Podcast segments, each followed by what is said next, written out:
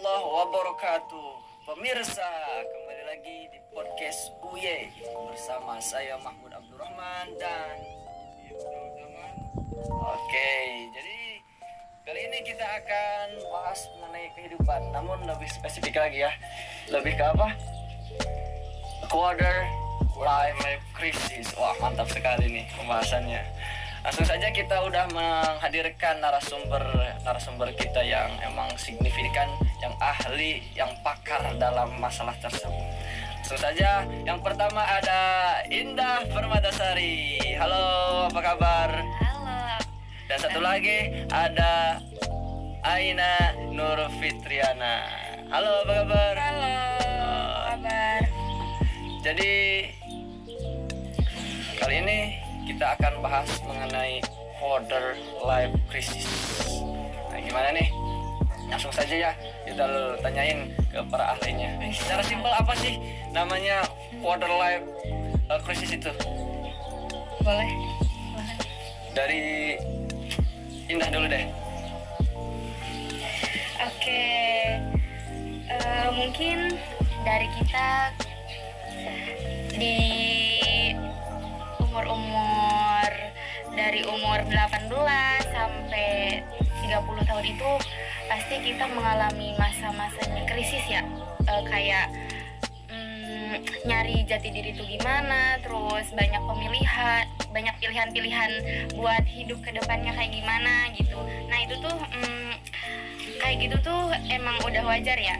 Wajar de, di di fase umur segitu tuh. Di fase umur 18 sampai 30 tuh. Tapi mm, ya bener banget kak terus kan biasanya nih kalau kekhawatiran-kekhawatiran yang dialami usia segitu tuh biasanya tuh tentang masalah relasi gitu kan percintaan Kalau karir krisis ekonomi masuk nggak sih? masuk Oh, dong masuk. jelas. Masuk, iya, masuk. iya tentang karir kehidupan sosial yang gitu-gitu soalnya kayak apa pun tuh masih samar gitu Itu dari 18 itu masuk ke UU jenjang usia dewasa ya?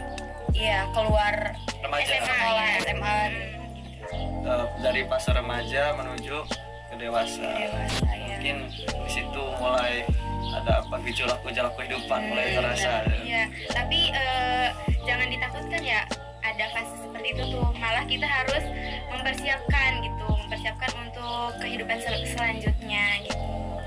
Tentunya harus kita harus punya rencana seperti dia. Target-target. Iya, Iya, betul. iya.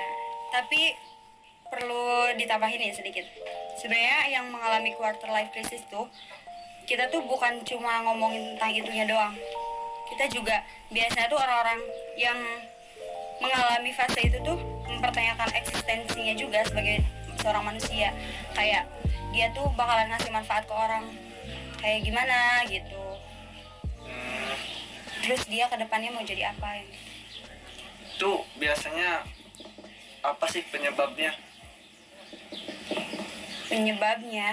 Dari ya mungkin masalahnya tuh karena mas fase ini tuh 18 18 tahunan nih.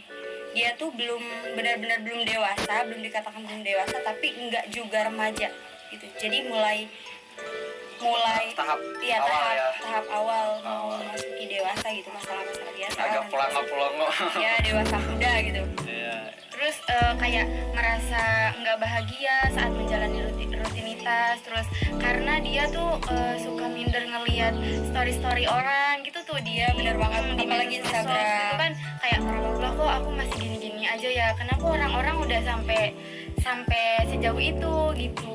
Suka ngebenin diri diri sendiri nggak sih? Nah iya jadi kan eh, timbul timbul dalam pikiran tuh eh, kita mau jadi apa ya? Atau jadi kan timbul ke- kecemasan terus timbul overthinking kayak gitu gitu sih. Kekhawatiran-kekhawatiran nah seperti kekhawatiran gitu. Terus eh, cara untuk menghadapi quarter li- life crisis itu seperti apa?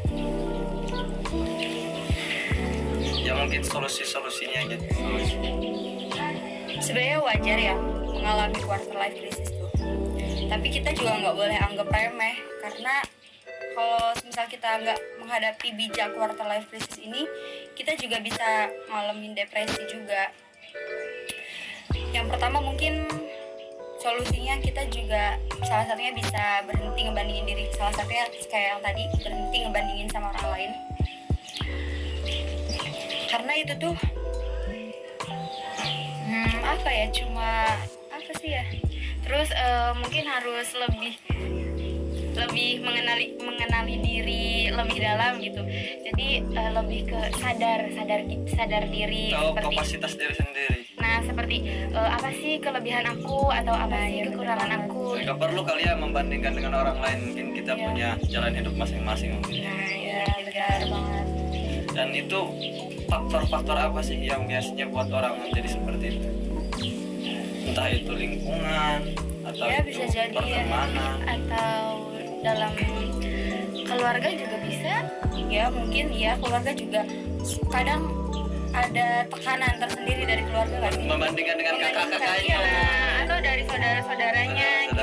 Ya tetap dibanding-bandingin. Gitu padahal jalan kita ada jalan setiap orang kan beda-beda. Terus mungkin harus lebih bijak lagi dalam bermedia sosial tuh gitu dalam menggunakan media sosial tuh bukan buat nyari-nyari apa ya kesenangan-kesenangan doang ngelihat orang lain senang tapi media sosial juga harus bisa harus harus bisa kita kendaliin dengan baik gitu ya bukan hanya penonton mungkin sebagai Nah. aktornya ya kita berusaha untuk Memberi. manfaat yang Nah, memberi bukan iya. hanya menikmati saja kan gitu. memang sih kalau perjalanan hidup lu nggak seperti menyeduh mie ya lima menit langsung jadi Uh, mungkin banyak proses. Dan itu pastilah setiap orang merasakan namanya gejolak-gejolak kadang di atas kadang di bawah ya roda kehidupan seperti itu. Nah buat solusinya ya mungkin seperti apa? Eh, saran-saran gitu buat orang-orang yang mungkin eh, dia lagi down malah seperti tidak mau eh, apa dia lebih ke overthinking kan kayak gitu. Kebanyakan orang. Nah ini bagaimana nih solusinya? Eh, kan tadi mm, lebih mengenali diri sendiri ya. Ya. Tapi tidak menutup tidak menutup kemungkinan juga mengenali diri sendiri kan eh, kita juga harus kita juga kan makhluk sosial gitu ya. Ya. kita juga makhluk sosial. Jadi kan kita eh, butuh kan ke orang lain gitu kayak teman atau eh, yang harus mendampingi gitu. Jadi kita juga ya benar banget tuh buat kan tadi eh, sama aku bilang kan maaf. Ya jadi gimana nih maksudnya masalah ini orang tuh emang introvert banget gitu ya. Jadi dia nggak suka gaul nggak suka eh, intinya bukan nggak suka gaul sih emang lebih senang menyendiri kayak gitu. Nah mungkin hal-hal quarter life crisis ini dialami oleh orang-orang yang introvert seperti itu. Karena kalau teman-teman saya kan gitu orangnya orang yang gaul itu jarang sekali mengalami seperti itu. Tapi kan nggak bisa menutup kemungkinan kalau misal misal nih udah pulang nongkrong terus dia pulang nih di rumah sendirian. Bisa jadi overthinking juga nggak sih? Apa emang ya udah gitu? Emosinya udah ya tersalurkan mungkin terus karena emang itu eh, nongkrongnya atau ada ada apa unsur ajang pamer seperti halnya bukber itu kan biasanya unsur-unsur Nah. ada pamer kan seperti itu. Iya. pamer itu itu pacar baru lah atau pekerjaan Iya, baru lah kesuksesan intinya. Mungkin itu terjadi. Tapi ini kalau nongkrong-nongkrong biasa sih cuma karena kita satu satu frekuensi gitu. Hmm. nggak ada tuh hal-hal seperti. Itu nggak tahu sih. Mungkin itu balik lagi ke diri sendiri nggak sih? Gimana orangnya ya Terus tanda seseorang yang mengalami itu tuh seperti apa? Tanda-tandanya. Ya mungkin tadi udah tadi udah dikatakan juga kan. Jadi merasa bingung gitu sama masa depannya. Duh kayak gimana sih? Masih samar nggak jelas banget gitu kan. Mungkin dia juga ngerasa terjebak dalam situasi yang nggak disukai. Menurut dia tuh hal ini tuh ya mungkin sebuah sebuah apa ya? Sebuah kewajaran gak sih? Wajar wajar sih wajar. Itu yang biasanya nih di di awal-awal lebih parah atau ntar di akhir? Seperti artinya udah udah mencapai tadi disebutkan 18 18 sampai 30 tahun ya. itu biasa di fase mana sih? Maksud di akhir maksudnya kayak Iya maksudnya di umur 30, 30 kan 30-an gitu. gitu. Eh, tadi dibilang eh, apa perubahan kan gitu bakal mengalami, mengalami eh, border life crisis itu. Yang lebih parah biasanya itu dari pas awal apa nanti pas akhir. Kan ada istilah semakin semakin lama semakin tinggi semakin banyak oh banyak umur semakin banyak lagi cobaannya seperti itu. Tapi biasanya di umur antara 20 sampai 25an sih ya soalnya kan kalau di umur segitu tuh jadi kayak bener-bener nyari jati diri bener-bener nyari pekerjaan atau eh, Pasangan. nah iya pasangan gitu kan bener-bener dilema banget nih gitu Terus ada juga istilah bahwasanya umur 20 ke 25 itu emang teman kita semakin sedikit itu benar ya? Bener bener banget. bener banget Ya karena itu mungkin salah satunya karena mereka juga lagi nyari diri, lagi nyari jati diri masing-masing gitu Oh, bukannya mereka masih bisa seperti halnya di area kampus seperti itu? maksudnya Iya dia masih lingkungan kampus entah itu S1 S2 kan pasti kan banyak Iya. teman ya mungkin cuma gabung-gabung doang tapi pasti pasti di saat di saat mereka lagi sendiri pasti mereka eh, memikirkan memikirkan gimana sih untuk ke depannya? Atau gimana sih mm, cara mencari pekerjaan yang layak? Terus eh, sesuai dengan keahliannya Iya, nah gitu dia skillnya gitu. Atau aku belum belum tahu nih skillnya kayak gimana gitu. Jadi kan itu kan membuat kecemasan atau kekhawatiran yang lebih tinggi gitu. Kalau pengalaman Indah sendiri pas di umur seberapa? Berapa tuh? Ya mungkin eh, saat ini juga saat ini di usia? Di usia 20-an 20-an oh gimana tuh? Ya gitu eh, kan sekarang kan lagi menginjak semester 6 gitu kan semester 7 semester 8 kan bentar Ya. lagi kan. Itu kan pasti fase-fase eh overthinking banget. Oh, overthinking banget. Jadi kayak abis ini ke mana ya? Kalau ke mana Kalau- apanya? Habis habis abis kuliah, kuliah ke mana gitu kan. abis lulus kuliah tuh ke mana ya? Kan mungkin orang-orang teman-teman mungkin udah ada yang mempunyai pekerjaan atau gimana. Sedangkan aku, aku kan masih ya gini-gini aja. Eh, sekolah ya sekolah aja gitu. Biasa aja gitu. Jadi kayak abis abis kuliah ke mana ya? Abis lulus kuliah ke mana ya? Gitu. Terus cara meredamnya menghadapinya seperti apa? Ya mungkin nyari-nyari solusi kayak ya nyari apa sih eh, loker-loker buat apa sih? Sesuai passion kamu Nah, ya. sesuai sesuai sesuai bidang. Ah, sesuai bidang. Aku, aku tuh gimana sih gitu. Terus gimana sih cara cara masuk ke pekerjaan seperti itu tuh gimana sih gitu.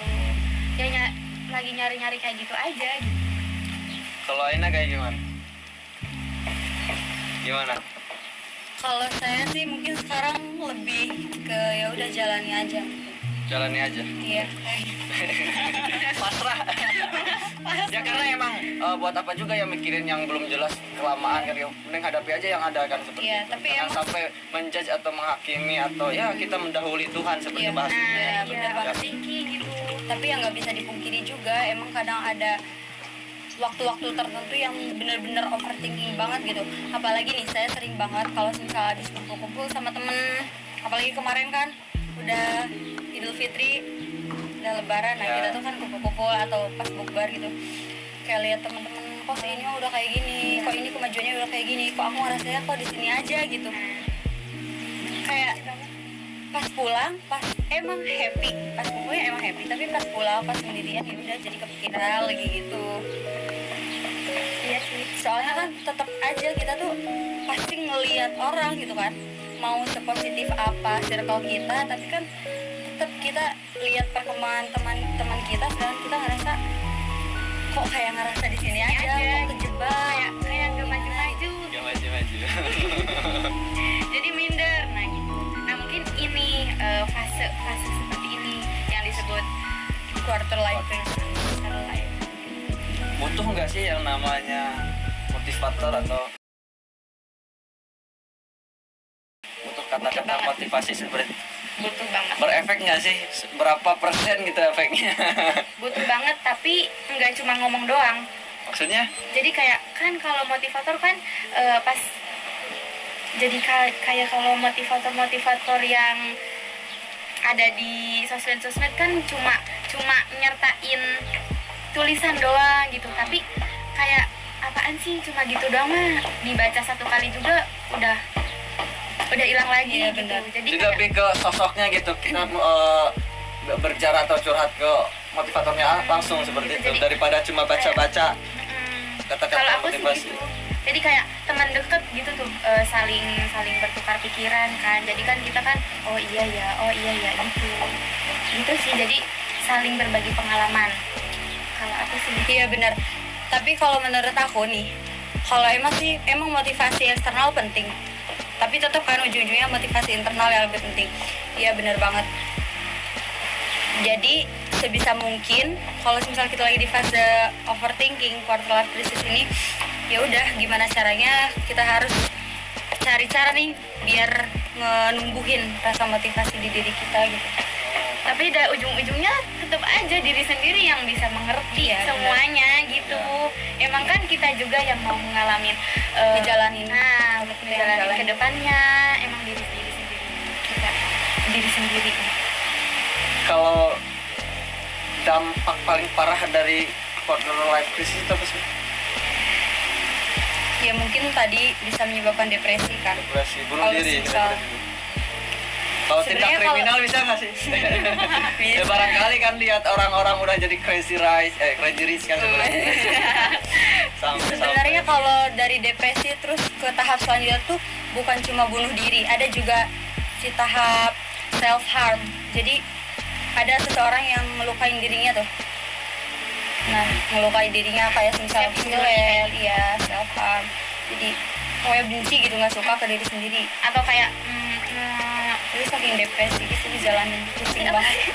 Ah, kepala, bentur-benturin bisa jadi. kepala atau iya apaan sih Eh, hidup ini kayak gini Hmm. banget sih gitu Seolah-olah hidupnya tuh nggak mihak ke dia. Hmm, gitu jadi kayak eh ngerendah banget kalau oke oke bagus sekali ya kalau dilihat dari sudut itu kan perihal-perihal eh, tentang ya proses pendidikan pekerjaan Iya. kalau kalau dilihat dari sudut percintaan ini seperti apa? Kalau orang yang mengalami quarter life crisis. Ya ya mungkin kalau ya mungkin balik lagi sih ngelihat teman-teman kita yang yang udah nikah. Ya udah punya pacar Iya, gitu. Gitu. sedangkan kalau kita lagi ngadepin masalah diri sendiri aja gitu nggak ada temen nggak ada masalah ya mungkin eh, suka ngerasa kenapa sih kenapa sih orang-orang bisa eh, punya ayah jalan bareng sama ayah gitu. Mm, kayak malam mingguan gitu ada ada temennya. Kok aku sendiri aja sih? Kenapa sih? Gitu kan. Suka mungkin dari pen- eh dari bidang percintaan. luar biasa saya pernah ngalamin gak ya mungkin boleh dong cerita tapi mungkin cuma kita. eh, lebih ke cewek ya kayak gitu tuh. kayaknya yang lebih baperan gitu seperti Eh. cewek bukan baperan ya karena kita tuh berperasaan. Nah, berperasaan. iya. Emang saya pribadi juga sering ngalamin banyak entah itu dari sudut percintaan, pekerjaan, pendidikan juga banyak lah. Dan itu memang kerasa kayak gitu. Kerasa eh, bahwasanya kok hidup ini kayak gini-gini mulu kayak gitu ntar kalau kayak gini-gini mulu hari ini kayak gini besok kayak gini kemarin juga kayak gini ntar mau jadi apa? Iya. namun di situ alhamdulillahnya tuh su- su- suatu ada suka ada tiba-tiba ada yang emang kadang tiba-tiba datang orang datang ada juga yang saya curhat sendiri kayak gitu.